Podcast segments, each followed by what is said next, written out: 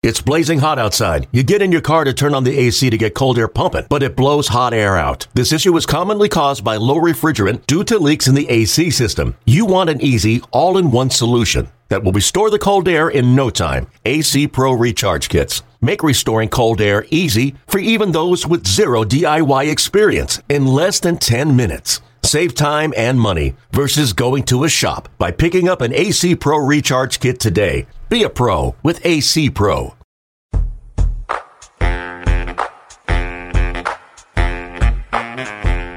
There was a Twitter hashtag today that I'm going to need to press Sam Dykstra on to open up the 37th edition of Minor League Baseball's The Show Before the Show podcast. Hi, everybody. I'm Tyler Maun. He's Sam. Hi, Sam. Hi, Tyler. Star Wars Star baseball Wars jokes. Day to you, I should say. if this Give is me- going how I think it's going. Give me your favorite Star Wars baseball joke. My favorite. Those were flying on Twitter today. um, uh, I could give you the favorite one I had. okay. Um, how do I? Or yeah, let me get this absolutely right here. Got to get the wording correct. Yeah. It's a lot of wordplay, a lot of puns. Right. Well, this is. I guess it's to you. So, like, how do I think the princess slash general should reach first base? She should lay a bu- lay a bunt down. we don't have fancy sound effects, but just imagine. yeah. All right. This is well. I just had two, but Okay. is- uh, what's a good nickname for Yoenis Cespedes? Yo, duh. I like how somebody responded to that with "boo." Yeah. See, that was my roommate, which makes it look all the worse. It's just like he knows that's my humor, humor and uh, yeah, Yo, duh. duh. So welcome in. It is obviously mid-December around the world of minor league baseball. Roaring start. We're yeah, we're off to it. We're screeching out of the gates here. Uh, but no, welcome into the 37th edition of the show before the show. Tyler, Sam, we are gonna be jam packed today as we are from week to week. It feels like uh, one of the big names around the world of minor league baseball in the last week. Aaron Blair, now of the Atlanta Braves organization, will join the show. Aaron Blair, part of the contingent that the Arizona Diamondbacks shipped to Atlanta in exchange for Shelby Miller. Uh, this is going to be an interesting one because we get a chance to hear from the traded side what it's like. We've uh, we've talked a lot about the Touki Toussaint deal. We never got a chance to talk to Touki about that, so we'll kind of hear from Aaron's perspective what this last week has been like for him, traded along with Dansby Swanson and Ender Inciarte to the Atlanta Braves uh, to give the Braves that one of those front lines, or to give the Diamondbacks rather one of those frontline starters uh, that they'll ride into the 2016 season in Shelby Miller. So we'll talk with him. Aaron coming up here shortly. Benjamin Hill will join us after that. Going to look back on Ben's 2015 season uh, with MILB.com and all the, the great work that he turned out. Some of the highlights that'll be in his year in review story, which will be coming up on the site next week. But before we get to all that, let's get to all this. Three strikes for episode number 37. We're going to kick things off with yet another big trade of prospects. A three team deal. This is just yesterday. We're recording this on Thursday, the 17th. Yesterday, once more, a big swap goes down in which a lot of prospects move places. Let's let the Los Angeles Dodgers Twitter account take us through it.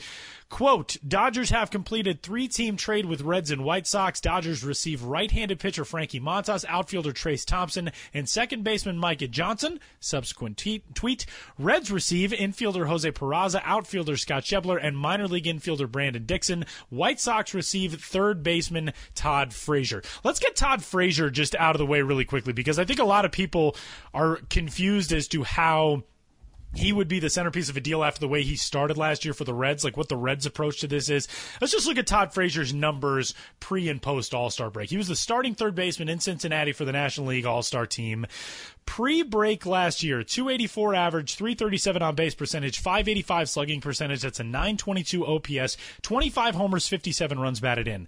Post All Star break, 220 average, 274 on base percentage, 390 slugging percentage. That's a 664 OPS, 10 homers, 32 runs batted in. So the Reds ship a guy out with a pretty decent value who really collapsed over the second half last year. They get a trio of prospects in return. But I think, and Sam, you noted this in the story yesterday, what really stands out here is the Dodgers haul. Yeah, for sure. Um, yeah, one thing to kind of note on Todd Frazier, you know, he did win the home run derby at home. Um, and, and people have done research before on how much, you know, going for it all in a home run derby like that can affect your second halves, and that was certainly something we saw with him. But yeah, to go back to your point, And his home and road splits are rough, too. 883 right, yeah. OPS on at home. Uh, the kind of the bandbox at his Great American Ballpark in Cincy. 773 or 733 rather uh, on the road. Right. So there's all sorts of things that are going on with him, but we we try to focus on the prospects. Everybody's going to break down Frazier to the White Sox. But yeah, the, the, way this kind of worked from our viewpoint is that the Dodgers got three prospects and the Reds got three prospects. And for me, um, I, I would say just to weight them both, put them both on scales. We're talking about three prospects each. The Dodgers haul here is is pretty impressive um, for being people who were just roped into this deal. I mean, they didn't get anybody who you know we would say is a major league talent um, immediately, at least you know a, a, headlining major league talent, certainly in the the pro, the uh, sphere of Frazier. Um, but what they get is three really interesting prospects. Uh, the the top headlining prospects in that kind of regard is Frankie Montas, just a fireball of a pitcher. Um, came over from the Red Sox in, in a trade for Jake Peavy a couple years ago. You know, eventually helped win them uh, World Series that trade. But you know, he's really developed quite an impressive fastball. He can he can tickle you know triple digits. Um, yeah, he normally sits mid 90s with it, but when he was in the futures game last year, I think he hit 100 three times. It was one of those things where everybody was just wowed by it. Scouts loved it. Um, he's got a plus slider to go with that. Um, there's a lot of talk you know, in kind of the scouting community and the baseball community at large, whether he's going to be a starter going forward or if he's going to be a reliever, um, just because he has that awesome stuff that plays up in short spurts. Uh, was did really really well last year as a, as a starter, you know, at Double A Birmingham. Uh, five and five, 2.97 ERA, 108 strikeouts, and 112 innings pitched, uh, 219 average again. So you know he was, you know, everything you want to see out of a guy who was playing in his age 22 season at Double A. Um, the, the intrigue for me here is what are the Dodgers going to try to use him as? Obviously, he has the biggest potential value as a starter. Um, but if they decide really that he is going to be, you know, a, a, reliever going forward, he could kind of fill that. You know, I'm not saying it's a like for like swap, but you know they went after Aroldis Chapman and that deal fell apart. You put Montas in the bullpen, he doesn't. You don't have that, uh, you know, closer um, you know, issue that they were going to have with Kenley Jansen, who was going to pitch the eighth, who was going to pitch the ninth. Montas isn't going to expect to be a closer right away. He has that really, really good fastball, not quite Chapman's level, but really, really good. He would be a big help to their bullpen, I think, right away. Uh, if they decide he's going to be a starter, he would probably be sent to AAA Oklahoma City. So we'll have to see how they handle him. Um, I, I, I still think his long term viability is it, as a starter, you know, if you got a guy who's got starter stuff, he's got two very much clutch pitches. Try to squeeze as much value as you can out of him. He becomes their number four prospect. Uh, number eight is Micah Johnson, another guy they got over. This is a guy who stole 80 plus bases just a couple years ago, just has lightning fast speed. Kind of similar in Jose Peraza in that, that realm. They both got 75s on the 20 to 80 scale. Uh, you know, hit 315 at AAA last year. That, so it's again a kind of like for like swap. You know, they, uh, I don't think the Dodgers necessarily liked Peraza much as much at as a second baseman. Uh, Johnson has some you know major league experience to him. Um, hasn't hit incredibly well in, in the majors, just 230 in 36 games last year um, is yet to, to go for a homer and only has the three steals in 36 games, but he could provide an interesting option for their infield, you know, in which they, they have a couple guys who could play second uh, between Justin Turner and Enrique Hernandez.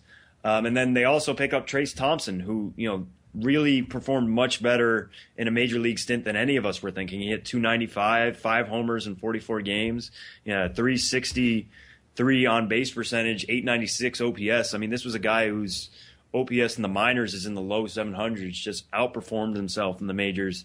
Kind of buying high on him. I don't think he's necessarily going to be that guy, but um, you know, again in the majors anytime soon. But the Dodgers already have a stacked outfield. Now they pick up another piece that you know he can go back to AAA, or you know, at, everybody else is talking about this. I'll, I'll, be interested to see how it shakes out. Th- these are just more assets for the Dodgers now. If they want to really go after Jose Fernandez uh, from the Marlins or if they decide, you know, there's talk today about them being interested in Jake Odorizzi, who is a very good young pitcher, some controllable years left. They certainly have the pieces now to make it happen. Uh, whether it's you know they immediately flip any of these three guys or they decide to hold on to them. The Dodger system already one of the strongest in the minors. uh, you know, gets even stronger with this trade. I think. This is a I mean, obviously the Dodgers offseason, somebody retweeted responses. The Dodgers tweeted out a, a, holiday ticket deal, and the responses from the fan base were basically, no, you're terrible. This offseason has been awful. We're not buying tickets. I mean, this is a team that, you know, for the last couple of years has been a piece away from a World Series, if not more. But their their front office has been restructured. Obviously, Dave Roberts in there now as, as manager of that team for 2016. This is a much different approach to the offseason than we've seen from the Dodgers over the last few years. And I think the the note about Montas maybe being that guy who fits in as the bullpen arm that the Dodgers lost out when the Aroldis Chapman deal fell through, which we don't even know what the circumstances are about that going forward. We were basically all informed that the deal had been put on hold while there was a, an investigation ongoing into the, the domestic violence incident with Aroldis Chapman. So that's a big question mark. Um, this is a top level acquisition of packaged minor league talent. I mean, the Dodgers should be very excited about what they got, um, but it's it's different than what we've seen from them going forward. And Sam, we were talking before we got into this segment. Right now, if you remove Corey Seager from the equation, he's our number two overall prospect in all baseball and the top prospect in the Dodger system. We know he's going to be in Los Angeles, if not to start the year, then very shortly thereafter. He's pretty well graduated. Behind him now, the top five prospects in the system are all pitchers, and one of those guys now. Montas has been acquired via trade. Two prospects beyond that top five is Micah Johnson, who's also included in this list, who's seen some big league time. Um, by the way, apparently if I named you an organization all star this year, you're just destined to be moved somewhere. So my apologies to pretty much everybody because it seems like at this point I've just cursed everyone into an offseason trade or a Rule Five selection or whatever it is. Uh, but I mean, this is this is a loaded system, which we've talked about with the Dodgers. They've got such an expensive major league club, but the minor league system is loaded in LA. Yeah, and, and, that that's what I think they really are going after right now is just picking up these assets. I mean, we normally talk about assets in terms of the NBA. Um, you know, Celtics kind of that mode of just picking up first round picks. But in baseball, when we talk about assets, we can talk about prospects who are these ranked guys, top 100 guys. Um, so it feels like there's another shoe about to drop. Um, if not, you know, they're just picking up this really cheap talent and they can go spend their billions of dollars elsewhere. I mean, they have you know, Dodgers are sitting on all this money, lose out on Greinke because uh, they weren't willing to spend it. So if they're going to try to just fill in all these options with young, controllable talent, imagine what's going to happen. You know, everybody talks about that uh, class of 2018 free agent season. So maybe they're just setting themselves up to overspend there. But uh, I think I think there's some other dominoes that are going to kind of fall in this. And just to kind of turn it back to the Reds too, because we don't yeah. want to make this just a Dodgers thing. Definitely. I, I have to say I am personally probably higher on uh, Peraza than a lot of other people are. He's he's a guy who can hit for a good average. He's going to hit around 300 even in the majors. I think once he gets to play there every day. Um, like I said, he's got 75 speed, can just burn around the base pass. Is certainly giving any team that he's going to have some value there. He, he's quick on his feet, so he should be okay at second base. There have been some issues there in the past, but then you know he can play some center field Obviously, we know the Reds have a pretty good one right now. And Billy Hamilton, arguably the fastest guy in the game. Kind of a side note, I would love to see those two in a 100 meter dash. I would pay, I, I would say at most $15, but like a movie ticket to see those two in a 100 meter dash. Um, so that, you know, they're getting something good there. Where I think this kind of falls apart is with, you know, no offense to these guys, but Scott Schebler and Brandon Dixon you know, the other two guys going to Cincinnati, they're not nearly as exciting for me personally, you know, as Micah Johnson and Trayce Thompson. So when we're talking about a three for three swap here, you have to compare, you know, what the three on one side and the three on the other side. And Schebler and Dixon, Dixon's kind of an older guy, you know, who played double A last year. Uh, Schebler was the Dodgers 13 prospect at the time of the trade, hit 241 with 13 homers and 121 games at AAA. He has, you know, he could hit double digits in homers and uh, stolen bases. Has some time in the majors, um, but you know, the, as far as the Reds go, I think there was probably a better package out there for Todd Frazier, but they they must really like Jose Peraza, so they got their man there and it'll be uh, a fascinating thing to watch where the Reds envision Peraza going forward. Started his professional career as a shortstop. As Sam noted, he had moved to second in the Braves organization. He's seen some time in the outfield. Is this the heir apparent to Brandon Phillips? Is this what is the road forward now for Peraza? Behind that, I mean, you get three controllable minor league assets in exchange for one major league talent. I guess you could view it that way, but Todd Frazier was really pretty much a folk hero uh, in Cincinnati, and so it is definitely one that I think the the Reds will find a little bit difficult to sell to that fan base. But um, if Peraza plays out to the way that a lot of people think he can, then he may well make this deal worth it. I think beyond that, you're right; it's uh, a little bit more of a, a, question mark than what the Dodgers got in this deal. Um, strike two, another big trade piece that pretty much fell right after we recorded the last podcast, but we were all positive that the Philadelphia Phillies had acquired a big bat in Derek Fisher from the Houston Astros uh, in the the deal that really blew everybody's mind this last week when we found out that it wasn't Fisher going to Philadelphia. Instead, it was Mark Appel. Um, so we've now had two former number one overall draft picks traded really over the last week, let's say. Uh, this deal I think really stunned everybody when it turned out to be Appel included in that. Um, what do you think this says about Mark Appel, Sam? Because you and I have talked to him a bunch of times. Jake and I had him on the podcast, uh, one of our very first episodes back in May. Rest in peace, Jake. Uh, and Appel is one of the best guys in baseball, one of the best attitudes. Um, he's a very introspective guy, really, really studies himself and, you know, what contributed to his struggles, especially with Class A Advanced Lancaster. Got himself back on track with Double A Corpus Christi. Last year, spent a lot of time with Triple A Fresno, won not only the Pacific Coast League title, but the Triple A championship with the Fresno Grizzlies, threw really, really well in the postseason. And, you know, I mean, this is a, a two time first round pick. Uh, this is a guy who was selected first overall in a system that has really changed the game and the way you rebuild a farm system in the Astros organization. And I think there are a lot of people saying, man, look at the way the Astros whiffed on Mark Appel. I don't think the Astros see it that way. I certainly don't think the Mark Appel sees himself as damaged goods going to a new organization. But how do you view this? Because you trade him for a proven major league closer the Astros will get in Ken Giles. But on the other side, they gave up a lot in this deal, and giving up Mark Appel kind of took it to a new level.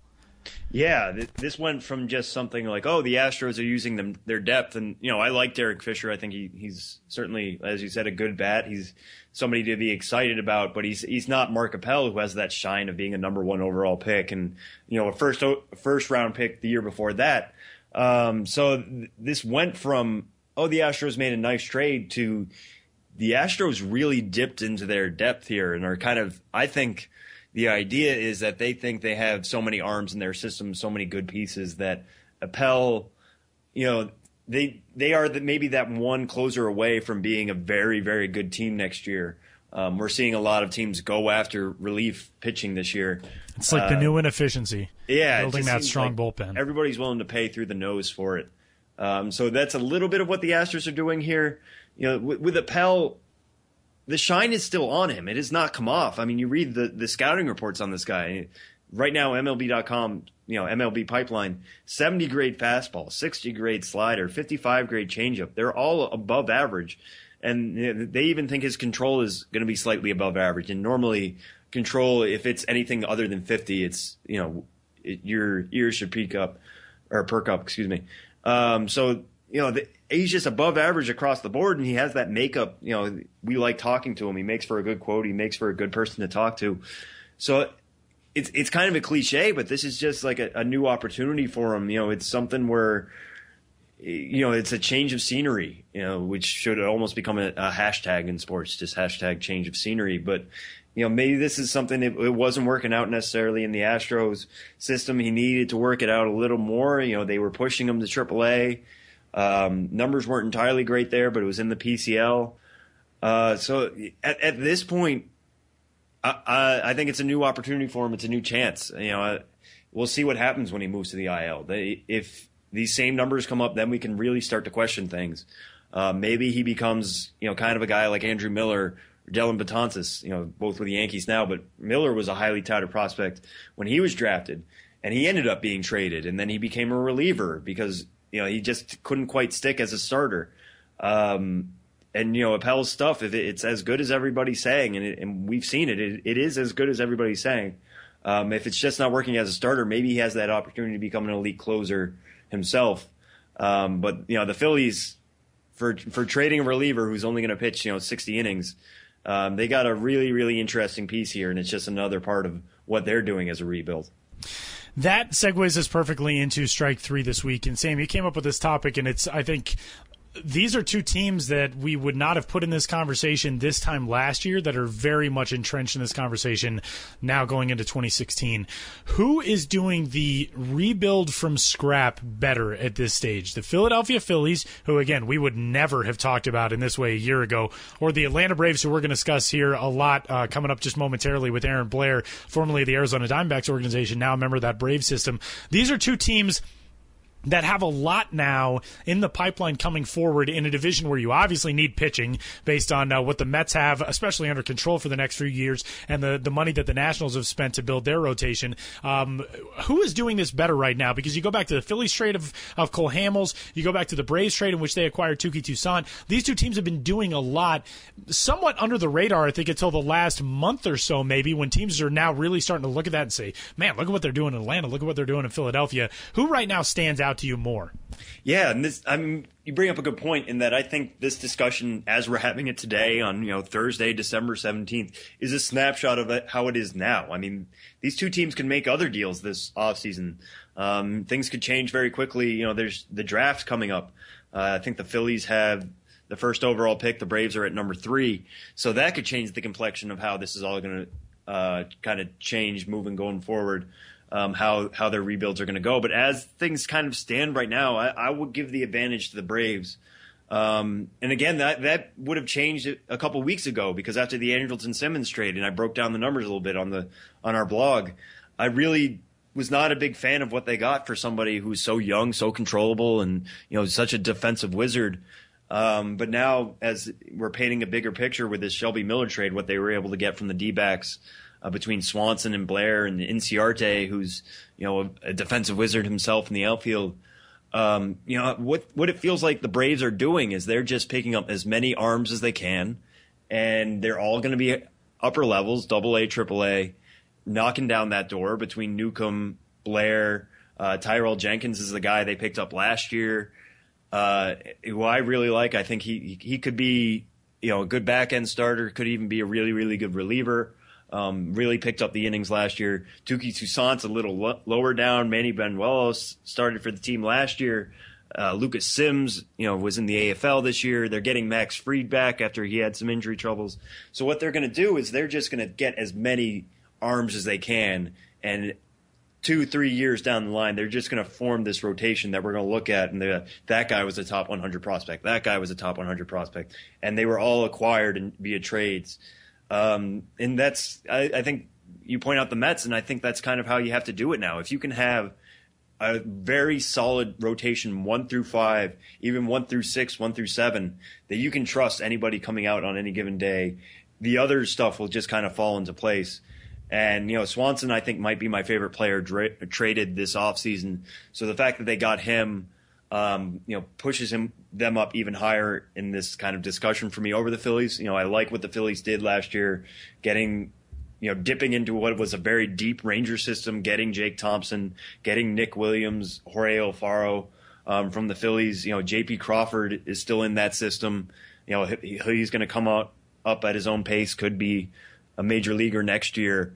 Um, so they've set their, themselves up very well. I just really like the Brave strategy right now of getting as many arms as possible this is uh, a fun offseason. This has been a fun couple of weeks already. And I don't know why, but this offseason has the feel that, you know, the winter meetings went down and there were some moves, but it was sort of quiet. And then everything exploded with the, the big Shelby Miller trade. But it just feels like there's more on the horizon. You know what I mean? Like it feels like there's going to be, I don't know, maybe that's just wishful thinking because if I was going to do a Michael Caine impression now, like some people just like to watch the world burn. And I think that's so fun over the offseason when there's massive deals and we all get to freak out about them at the same time on Twitter. Um, I don't know. This just uh, it has the feel like there's more coming, and those are two organizations that have put themselves kind of at the forefront now. I think when you give a five year outlook, um, you know, the National League East, let's say in this circumstance, it's going to look vastly different a couple of seasons from now, especially with the way the Braves are stockpiling arms, moving into a new ballpark, all that kind of stuff from what we've seen over them the last few seasons. Um, I don't know. This just has the feel of a little bit more to come there are, as Sam noted, there are some systems, guys who have been acquired who maybe are attractive in other packages going forward. Are the Dodgers making moves in order to try to make a bigger splash at the major league level with some of this talent they've now acquired at the minor league level? Who knows? But this really feels like there could be still more on the horizon, and uh, maybe it's just all it's all Christmas uh, wishful thinking. You know. Yeah, well, I, I want I a big think it was present. Ken Rosenthal who wrote a, a column on December fifteenth, and it, you know, you mentioned how the Dodgers fans were all up in arms and we're not doing anything, we're not doing anything. It's December fifteenth. We still have what two more months until pitchers and catchers. Uh, There's plenty of time left for these deals to be made, and again, what we're ta- we're doing this on a weekly podcast, and uh, you know, this is a snapshot snapshot of w- the way things stand now. Next week, right before Christmas, a big trade could drop. Right. We're, we're throwing this all up in the air, and we were talking about the, the Braves and Phillies versus somebody else. So there's still mu- much more to come. So, with that, we are uh, we're going to wrap up three strikes for this week's edition of the show before the show. Um, hey, before we head into our interview with Aaron Blair, just wanted to take a moment to tell you that you, as always, can rate, review, and subscribe to the show before the show on iTunes. Uh, we have climbed like 40 spots in the baseball podcast rankings on iTunes since we started this show back in April, which is super cool. And right now, uh, we, as I noted on Twitter this week. We have six reviews on there, uh, or six ratings. We're at five stars, um, which leaves us only like 16,000 five star ratings behind Adele's new album, which I got and would rate five stars. But so go on there, rate us, review, subscribe to the show before the show on iTunes. And uh, yeah, big thanks to all of you who have tuned in throughout 2015. We're looking forward to being even bigger and better and, and bolder and all those kinds of things in And, 2016. and special shout out to uh, the family of our guests. Yes. Uh, but when I reached out to Aaron Blair, who you'll hear here very momentarily, um, he asked, "Where can my family find the podcast and listen Very in?" cool. So, welcome to the Blair family, the Blair extended family, whoever may be listening. Um, please, you know, subscribe to us on iTunes. Get more of this t- talk. Hopefully, you've enjoyed it so far. Hopefully, you enjoy the interview and the interviews to come. That n- now that once you subscribe, it'll automatically pop up in your iTunes feed. There you go. To the Blair family and everybody else, uh, in case you will be back next week, we'll be back the week of New Year's, but we know things get busy. So if you miss us next week, happy holidays to all of you. Uh, and with that, we'll send it on over to, to Aaron Blair, the newly minted number four prospect in the Atlanta Braves organization. A very wild last couple of weeks in that system, in the Arizona Diamondback system. We'll get the read on what it feels like to be traded, to be headed to a new organization with a whole lot of top level talent that is steaming toward the big leagues and that brand new ballpark coming up in 2017 in Atlanta. Aaron Blair is on the docket for the Braves, and he's on the docket for episode number 37 of the Show Before the Show podcast.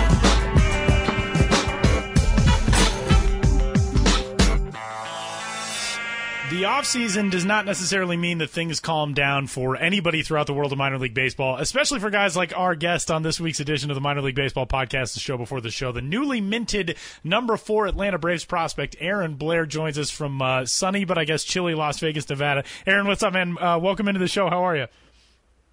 I'm doing good. Thanks for having me. Absolutely, man. Thanks for joining us. This has had to have been uh, an insane week or so for you. Um, this obviously is a deal that I think shocked the majority of the baseball world, and for you guys being at the epicenter of it, uh, you and Dansby Swanson, the two top prospects in this deal, along with Ender Inciarte, shipped from the Arizona Diamondbacks to the Atlanta Braves. Um, let's just go with kind of the immediate reaction for you, because this obviously is a, a life changing week. I mean, you go to the Diamondbacks a few years ago, 36 overall pick. Now all of a sudden things look markedly different going into 2016. Um, what has this last week been like for you, uh, and kind of being at the the center of a huge story and knowing that this next season will be kind of a, a different feel from what it's been so far in your pro career? Um, it was exciting. You know, uh, I was sitting here playing video games with my brother, and I saw on Twitter that the Diamondbacks had acquired Shelby Miller. Um, and then about a minute later, my agent calls me, uh, and he told me that they made a trade, but he wasn't sure for who. Um, and then, you know, the next 24 hours, uh, my phone was constantly on the charger. Um, you know, people are calling me, um, tweeting me, you know, talking to my family, uh, my fiance, my brother, my parents, you know, it was just the first, the first day or two days was, um, you know, crazy, but, you know, looking at it now, um, I was grateful for what the Diamondbacks, they gave me the opportunity to start my career. Um, and, you know, I'm really looking forward to, uh, getting with the new team with the Braves and, you know, seeing how this season will play out for me take me through what it feels like to be traded. The way that, you know, I kind of always, whenever I've talked to somebody who's been traded, it's not something that really anybody else in any other career path goes through. Like, neither of us is going to walk into work one day and they're going to be like, all right, we traded you to a, you know, a different website and you got to report somewhere else to work. Um, but I mean, the, especially the fact, like you noted, the Diamondbacks give you your chance. They get you started in your professional career. And then all of a sudden it's, you know, I mean, obviously their stress right now is to win at the major league level with the moves they've made. That's the, the main focus for Arizona. But for you guys, I mean, this has got to be tough uh, to a large extent because so much changes and it's exciting. But I would imagine there's some bittersweet feeling. What is the emotion like when you hear from your agent when you know you're involved in a deal like that? Um, all of that, looking back in the last few seasons, to now know that that chapter of your career is over. Yeah, um, you know, going from one organization to another, uh, you know, there could be similarities, but more than likely it's going to be, you know, a huge change. Uh, you know, you're going to meet a whole bunch of new people while on the other side you lost friends um, that you won't play with again. Um, and, you know, each team is different of how everything's ran and, you know, what each organization does to make themselves better. So, you know, going into this, you got to have an open mind and, you know, you got to know that you're dealing with new people each and every day, and the people, the coaches and the staff that are going to be helping me are, are, you know, still learning what I can do, and um, so like you said, it is kind of bittersweet to leave, you know, what you were used to for two and a half years, starting my pro career, but um, you know, on the other the other foot, you know, it's exciting to get another opportunity with another team, and um, you know, I'm looking forward to it. Hope I hope I uh, you know make the team.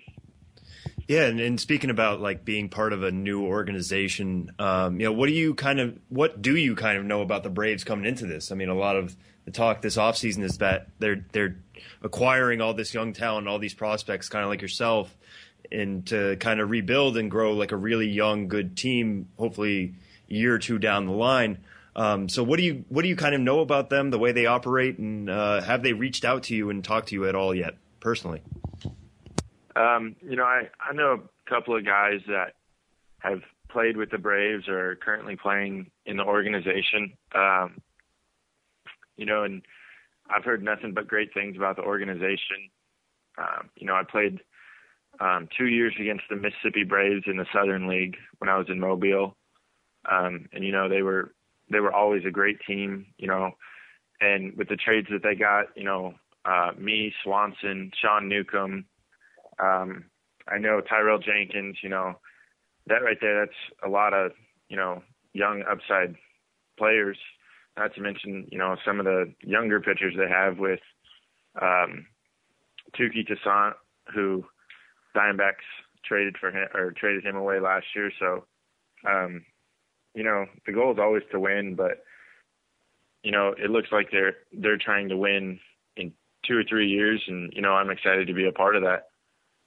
Yeah, and when you mention names like that, like Jenkins and Newcomb, I mean those are all guys kind of on a almost a similar level to you. You know, upper minors. Um, you know, seem to be ready to knock down that door. How do you kind of approach that in terms of, you know, knowing you're you could be working toward a major league job to start the year this year, and there's all these other young guys you're going to be competing against. How do you kind of go into that first spring, approaching that kind of situation?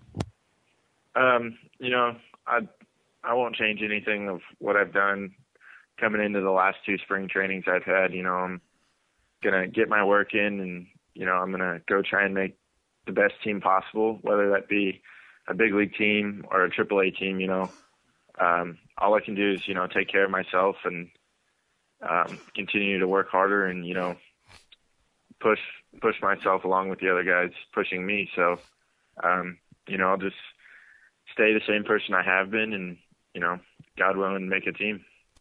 Aaron, when the trade went down, um, very shortly after that trade went down, um, Touki Toussaint reached out to you and Dansby Swanson on Twitter, and it was kind of a, a, sort of a tweet heard around the minor league world, I think, because when people saw it, they wondered really what the, the emotion was behind it. Because these trades have left a lot of people, I think, scratching their heads. I mean, that's three first round picks, you included, to be dealt away from the Diamondbacks just over the last six months or so. What do you think? I mean, what's the the feeling among you guys who have now all gone through this from the Diamondback side, and especially being able to know somebody like Touki, who a very highly regarded prospect, a very high draft pick, he's been through it now, so you guys can sort of lean on him. What do you think his motivation was behind that tweet, and, and how has that been for you and Dansby to be able to talk to somebody who's been through this a little bit and already gone to the same organization as where you're headed? Um, yeah, Touki's one of the guys I've talked to in the organization, um, and he said, you know, organizations are different, but um, he liked it, and you know, I told him it was it's great to be part of the organization, and I'm looking forward to working with him again, um, like I did last spring training. Um, and you know, I, I saw the tweet. I didn't actually respond. I I actually sent him a text message, and um, you know, it was pretty popular, pretty popular tweet. But um, you know, I can't necessarily tell you what he was thinking, but you know, it's it's good to have all these young players, especially three guys from the Diamondbacks over the past, like you said, six months, to all be back in the same organization with trade. So, you know, I'm looking forward to working with Touki again, and um, you know, looking forward to meeting and working with Dansby. Yeah, and kind of to pivot back a little bit, just to kind of talk about you know some on the field stuff. Looking back at your 2015 season, you know, split the year between Double A Mobile and Triple A Reno. Um, solid numbers both spots, 160 in the third innings. That's you know a good load for a guy in the minor leagues at least. Um, you know, it seemed like a solid year out of you. What did what did you kind of or how looking back on the year now that you've been removed from it a little bit? How did you kind of view your season and especially moving to the PCL? Um, you know, where, where is you are playing in a lot more hitter friendly environments and you perform pretty well there. So how do you kind of view, you know, the 2015 as a whole and particularly that first taste of AAA ball? Um, well, the year, you know, I couldn't be more pleased with the year, how it went, um, you know, how I competed and got better each, each time I went out. Um, I mean, my best start of the season was probably my last start of the season, um, against Sacramento. Um, but you know, it was all about the time in between starts. You know, we're working with uh, the pitching coaches. You know, watching other people work. You know, learning from, especially in AAA, learning from the older guys who have been around and have some significant big league time. You know, um, learning from guys like that. Um, and you know, going to the PCL, you've always heard horror stories about you know, oh, every fly ball is a home run. Um, in my first start, I actually I think I gave up nine runs in four innings, and you know, I was kind of, I was like, oh, what is, what's going on? And then, you know, from there on, I just kind of worked on keeping the ball down, and you know, ground balls, ground ball numbers went up, and you know, you can't hit a home run when you're bouncing the ball to the shortstop. So when I got to AAA, that was my main goal, and um, you know, I was very pleased with how I finished the year. Yeah, yeah, and like I said, it, and as you said too, you know, it was a solid year all around. One thing I kind of wanted to ask about though um, was, you know, in 2014, you know, your first full season in a D-backs system, um, you had 171 strikeouts and 150 and a third innings. That's a very, very good strikeout rate. Um, playing at high A, double A, and single A. This year, K rate dipped a little bit, 120 strikeouts and 163rd innings. Was that just a product of going up against some tougher competition, you know, that, that tougher uh, PCL environment, or was there something you did differently in your approach to this year? How did you kind of approach the strikeout numbers dipping a little bit? Um, you know, the year before, I, it's not like I, I was necessarily trying to strike everybody out. You know, it just so happened to, you know, get more results on strikeouts. Um, you know, I think a lot of it had to do with in 2014, I started the year in low A and went to high A, and um, you know, I I got a lot of my strikeouts in those two leagues. Uh, and then, you know, when when I got to Double A, the strikeouts kind of dipped in 2014, and then, you know, starting this year, um, you know, I mean, strikeouts aren't necessarily a big part of my game. I like to, you know, get the ball on the ground and try and get two outs with one pitch. You know, that's the type of pitcher I am. But also people look at strikeouts as you know a dominating number and um you know just facing the better the better hitters they they know what's going on they've watched the game they've watched film you know so um you know the strikeouts will be there but you know I can't say that anything went differently or you know it's just sometimes the ball didn't go the right way for me. I guess you could say. Aaron, let me ask you this: um, you and this is actually a, a question I wrote up our uh, our preseason preview of the D-backs organization, and and one of the things I talked to some of the player development guys about was you and Braden Shipley came in together um, and kind of moved in lockstep a lot throughout your minor league careers, and I would imagine that feels pretty cool in a lot of ways to be able to go through the growing pains of what it's like to get into pro ball with somebody who is not only going through it at the same time as you, but really has a lot of the same uh, things at stake at the same time as you. Braden goes with a 15th overall pick in 2013. You go 21 picks after that, um, and you guys were so successful at so many levels, uh, pitching together in 2013. Your debut seasons at Hillsboro and South Bend. Following year, South Bend, Visalia, Mobile. Last year, a little bit of time together in Mobile before you moved up. Um, what is that like to have a relationship with somebody like that? To get to kind of grow together, bounce stuff off of each each other and all that. What kind of a security blanket does that give you getting into professional ball and going through your first couple of seasons? Um, you know, it's it's excellent to have somebody like Braden. Like you said, we were together on every team we went to up until the second half of this past season. Um, and you know, he's a guy for the last two and a half years who we've always worked off each other and you know we try and outwork the other so we're making the other person better. And um you know like you said we're we have the same same type of stuff.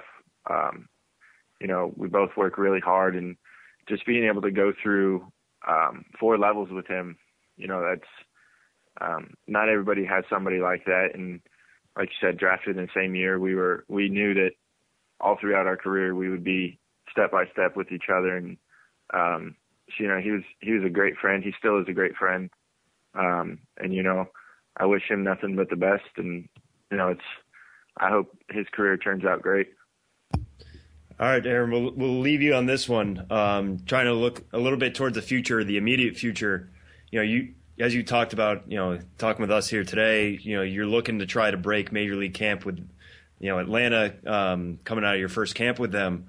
Uh, you know, you, you haven't experienced the majors yet. What do you think you need to do in this spring training, or what do you think you need to show them uh, specifically, or something you're working on this offseason, anything like that, that you need to do to, to just break through, you know, that major league wall and, and get that first major league start in 2016, whether it's, uh, you know, first month of the season or July, whenever it may come. What do you think you need to do or show the Braves to show them you're ready for the majors?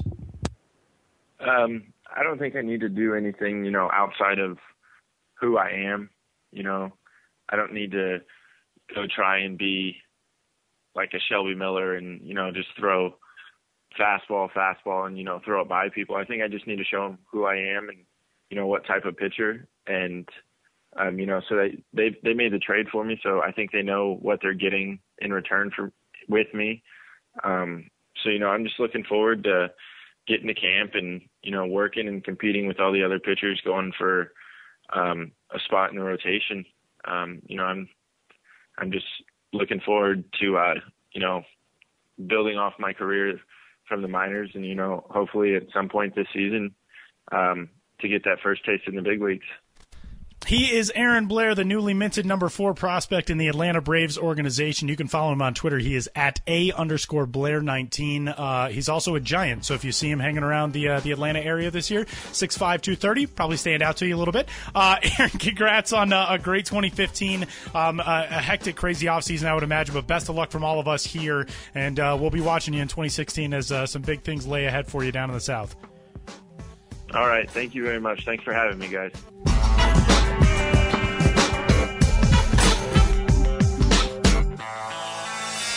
Once again, a really big thanks to uh, number four Atlanta Braves prospect, former number four Arizona Diamondbacks prospect Aaron Blair. The big right hander again is on Twitter. He is at a underscore Blair nineteen. And with that, we're going to move on into uh, some in-house conversation with our good pal Benjamin Hill, who joins this edition of the show. Before the show, it's uh, we're nearly Christmas time today. Ben, you and Sam just going off the rails with uh, Star Wars baseball jokes. It's uh, it's the holiday. It's a festive holiday mode around here. I suppose that it's also a uh, a mode of you know late December, feeling the year end, and uh, it's tough to stay focused when you're writing about minor league baseball year round. I think we all do our best, but sometimes you just got to stop and write some jokes and uh, clear the brain a little bit. For me, Well- the jokes are just a way of staying away from Star Wars spoilers. so it's like keeping my mind in that area, but not like work relevant, sort of. What are the are the Star Wars nights in 2016? You think going to be markedly different because now there will be so many different avenues from this movie for everybody to go after? I was wondering that, but I doubt it because right now is in a lot of cases when you need to lock down those theme jerseys, Oh, interesting. and you know, uh, you know, a company like OT Sports or Wilson that has the licenses. I'm not sure with things being so close to the vest. I don't know, uh, you know, what would be available for them to license. That's a good, that's a good question, but I'm not sure what the turnaround time would be on things that reference the new movie in terms of uh, Star Wars Nights 2016. Who knows? Maybe there's agreements in place just to have the license without knowing what it is, and then as soon as it's available, it'll be available. It's a good question. I did not look into it. So put a pin in that, uh, Star Wars nerds. We'll see if there is. I didn't mean that in such a. That sounded so No. derogatory. I really didn't Yeah. mean it in such a bad way. What are you Uh, trying to say? People like Vaughn? Sam. Yeah, I mean, We'll I'm trying to say that Star Wars is extremely overrated, and I don't enjoy it, and I'm not going to see the new movie. So. I like this does not lend itself well to like our instant reaction Twitter culture, but like I don't really have an opinion either way on Star Wars, which is weird because I have an opinion on everything. So like leading have, into this, Sam was spectrum Yeah. represented on this podcast. Yeah, we do. We have one in in a very indeterminate person, one big fan, and one it's overrated. We got the whole. We're crossing all the aisles here on Star Wars. Yeah, I mean, I don't hate it. I'm, I'm Yeah. you enjoy it, go enjoy it. I have nothing against a Star Wars fan, but I do feel this time of year, you know, with the new movie coming out, there's this just kind of expectation that everyone likes Star Wars and we're all in this together. And I kind of feel like this is just mediocre to me, and that's the way I've always felt. But you know, other people feel differently, and you know, in this uh, diffuse, fragmented culture we live in, if Star Wars can unite everyone and get our country talking about the same thing, Yeah, it's true. more power to Star Wars. That is how I feel. And again, this won't make me any friends in the minor league baseball front offices, but that's how I feel about the World Cup. Which, like, I got nothing against the World Cup. It's cool. It's fun. But, like, everybody's an expert when it's World Cup time. And, I, you know, none of us knew anything about soccer prior to it. Well, except for people like Sam who are smart about everything. Neither here nor That, there. that's not like a very big Venn diagram. I'm, just one of those people who. people. Anyway, I'm just bitter about everything. Um, all right, so let's dive into it. It's the uh, the two most prolific writers on the site, arguably, are on this podcast with me right now, and I'm not one of them. Sam Dykstra, of course, and our good pal Benjamin Hill. Ben cranks out stuff nonstop, and so it's tough to nail down the best and the brightest and the most memorable for you, I would imagine, Ben, throughout an entire year. And even we got an email the other day. It said like highlight some of your favorite stuff that either you've written or other staff members have written throughout the season. And so I was going back through the news archives and everything, and my email ended up being like I don't know, it like it felt like it was 50 stories long because there's so much good stuff that's out there, but it's so easy to forget a lot of that stuff. So Ben, when you look back on a season, I mean, how do you even begin to quantify the things that stood out most to you? Yeah, it's tough, especially as this job has evolved for me and I'm on the road a good portion of the season and there's just so much to write about. It all kind of blurs together. And I struggle with this all year round. You know, I visit a place and people are like, what's the best food you've ever had at a ballpark? What's the best ballpark period? What's the greatest between inning contest? And I'm just kind of like, uh, because there's just so much out there in minor league baseball, 160 teams. I, I keep saying this. I need to create a, a cheat sheet to carry around where I have my answers ready to go. And the same thing applies to my own work. Um, there's so much of it, and it covers such a wide range in the world of minor league baseball that it's tough for me to be like, oh, I loved this or I didn't like this. I mean, I think I'd say that I'm a very good writer and who does uh, excellent work year round, and that everything is equally awesome in a lot of ways.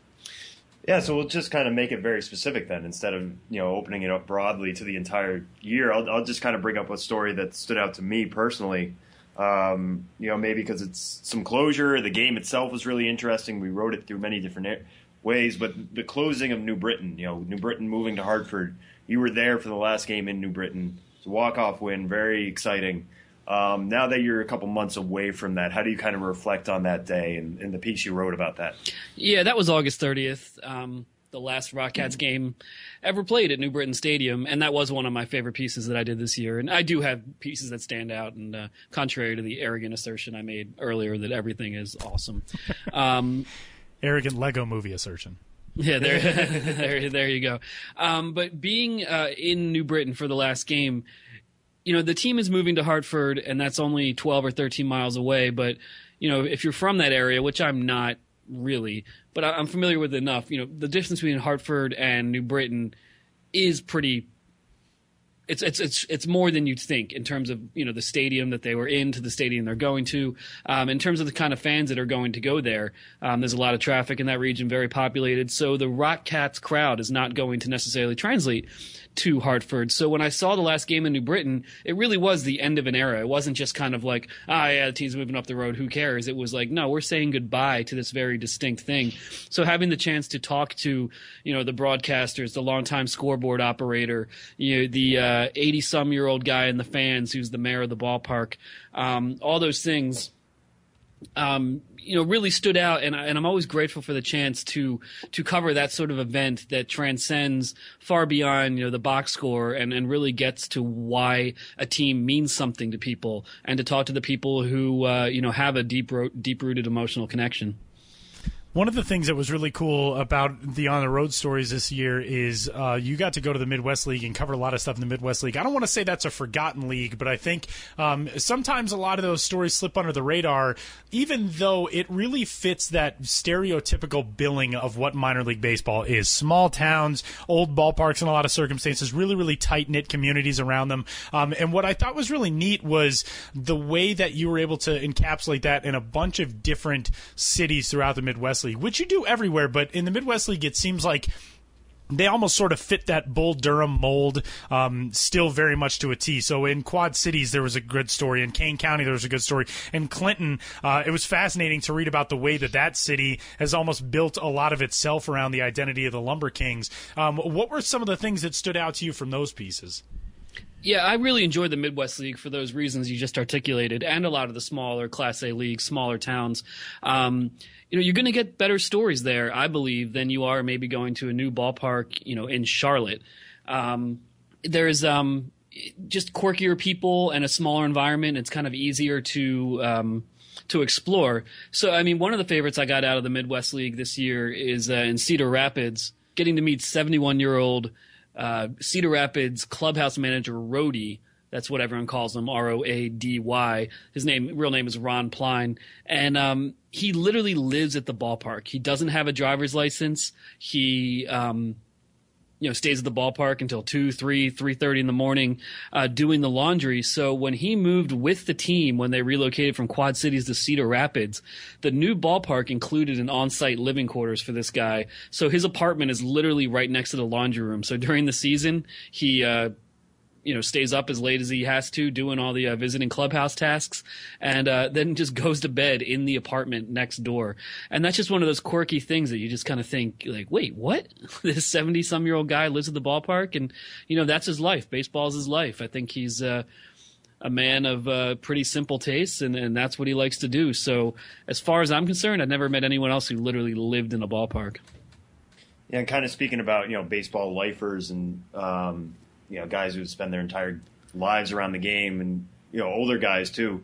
Um, I, I, remember this story you brought it up when we were talking earlier about stuff you know that you remember from the season that kind of stood out was this Norfolk Tides you know executive vice president Dave Rosenfield, the guy who makes the IL schedule by himself. What what do you can re- you remember about your discussions with him and what he was like, and you know all these months later, what what still stands out to you about him? Well, meaning Dave Rosenfield, that's a minor league baseball legend. I mean, he's been with the Norfolk Tides, and you know before that the Tidewater Tides, all the way back, you know over 50 years back when they were Carolina League franchise. So when you talk to him, you're getting a perspective and a voice that you just don't hear in modern minor league baseball.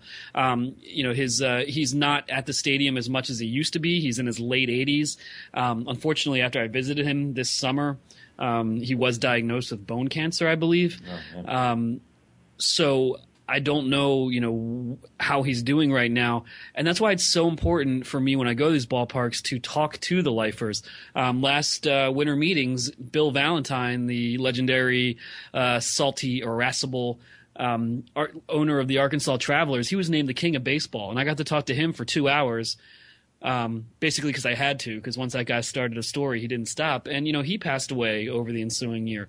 And I feel by talking to these people, by recording their stories, by writing about them, um, it's really an honor and a privilege to be able to you know get a sense of generations past and i have a lot of respect for the ones who've uh, been able to keep their careers going you know th- through their 70s and into their 80s and you know dave rosenfield in norfolk is one of those guys dave rosenfield has been making the international league schedule and he made this year's you know in, in 2015 in his mid 80s and his late 80s he's been making the Inter- international league schedule since i believe 1963 uh, when he was a young guy at a carolina league meeting and um, the, the league president at the time said, uh, "Anybody have on the any comments on this schedule?" And Dave Rosenfield field he didn't like it, and uh, you know he thought the tides were getting short shrift, and he raised his hand and said, uh, "A monkey could do it better." And uh, the league president, you know, his name was Bill Jessup, he said, "All right, then do it." And so, because he was young and brash and a little rude and said a monkey could do it better, he got handed the job and he's been doing it every year since then for over 50 years. And, you know, he's old school. You know, he lays out huge sheets of paper and pencils and it's just like a giant puzzle. And he said that, you know, he still likes to do it to a certain extent. And it's just kind of amazing to think in this era that we live in with um, how far technology has come that the International League schedule, I'm not sure if he's doing it for 2016, but the International League schedule for the entirety of all of our lives, you know, going back even further than that, all the way up until the year 2015, was created by this one guy who just did it you know, with sheer brute force, a pen and or a pencil and an eraser and a bunch of paper, and and think how many lives that impacts because that's when the fans go to the game, how the players travel, how the plans, how the teams have to plan for their own schedules and what days they're home and away. And it's all this one guy who's uh, you know worked in baseball for over 50 years. It's it's it's a great story. That fits very well. Uh, bookends this conversation very well because that's one of the ones that was one of my favorite stories of the season that I totally forgot to include in my list. So uh, I'm going to have to add an addendum to my list of the best stories of this year. But that one's fascinating, and you're right. I mean, it's not just oh he comes up with a schedule. This is the way that it looks for fans. It's all of that. It's team travel. It's the way the clubbies work. Um, it's the way front office staffs have to deal with a night game with a day game that follows or a school kids day or something like that where you're sticking around for an extra two hours because you got to help the, the crew clean the trash up off the concourse. That's the kind of stuff that people don't really get all goes into this. And for one guy i think we all assume it's just a giant room with a bunch of computers that spits out a bunch of schedule options for all of these leagues. That's not necessarily the way it goes. And these are the kind of really cool storylines that you dig up ben that i think the vast majority of people would not even realize is the case. Yeah, that's kind of my MO as a writer in covering the minor leagues is just trying to find those stories that you don't even really think about. You don't even think about like you just take it for granted. And then when you do meet the people who are behind it or the people who do things that you never really even thought was a job in the first place, it becomes fascinating to me. And um, I love taking those angles and visiting these small towns and uh, you know middle-sized cities all over America and uh, you know sniffing them out. And sometimes I'm more successful than others, but uh, I think at the end of the year I can look back on it and you know hopefully always be able to find some good ones. Ben also tweeted two hours ago that he's currently working on an article that gives him a legitimate reason to mention Norm Macdonald's roast of Bob Saget, so be on the lookout for that. and Definitely be on the lookout for that. One of my favorite videos of all time. Yeah. That's a plug if I've ever heard one. That'll be fantastic. Uh, ben, it's this is uh, one of our favorite conversations to get to have is looking back on 2015 or looking back on any season, but the stuff that you come out with this year is it's better every year. The Ben Hill standard climbs higher every season, and uh, thanks for coming on to, to give us a little preview. The year in review stories coming up next week, right? Thanks. I appreciate your kind words. Absolutely. You know, I'm getting older and fatter and generally more uh, worn down and less impressive physically, but I hope that that is balanced out by doing better and better work each year. Should have tried like me and just never been impressive physically in the first place. Then you wouldn't have hey. problem. If if I knew then what I know now. Ben Hill, go follow him on Twitter. He's at Ben's Biz. And uh, check out the blog, bensbiz.mlblogs.com. And the story coming to MILB.com next week. And Ben, uh, we'll talk to you then, man. Thanks. Looking forward to it. Thanks, guys.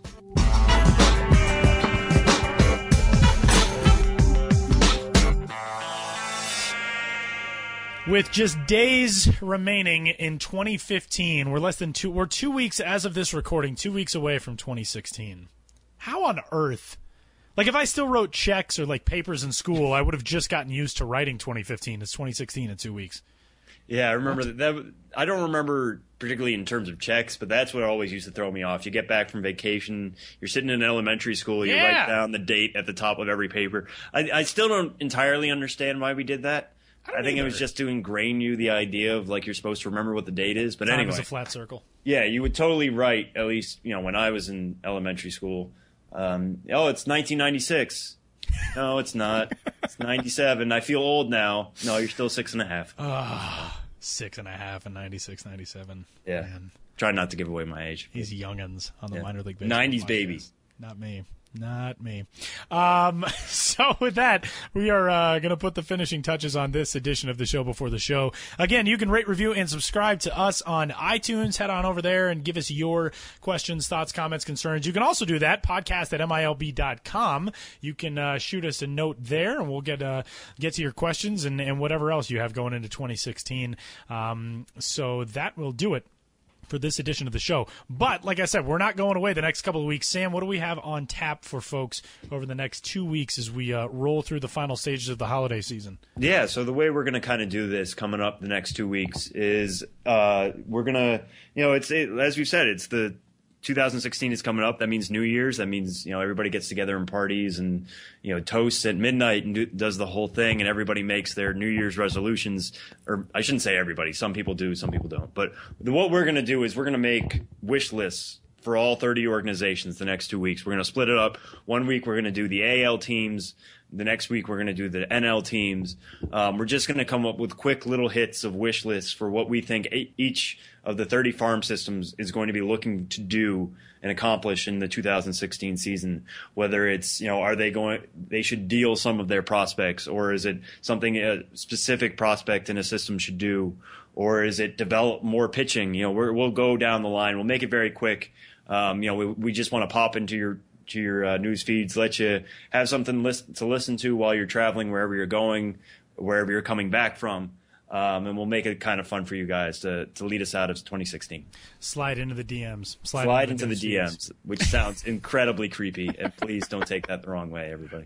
All right, everybody. Uh, we will talk to you next week, and if we uh, if we don't catch you until after the holidays, you tune in post uh, post Christmas or whatever you celebrate. I've got my Festivus pole up in my main room uh, this week, so enjoy whatever your celebration entails. If you travel, travel safely. You can take us along with you on iTunes and wherever else you find the show before the show podcast. Sam is on Twitter. He's at Sam Dykstra, M I L B. I'm at Twitter at Tyler Maun. Minor League Baseball, you can follow at MILB. And of course, Benjamin Hill is at Ben's Biz. And until next week, when we uh, start breaking down some things headed toward 2016, enjoy the rest of, uh, hopefully not freezing too badly wherever you are. And uh, we'll talk to you then.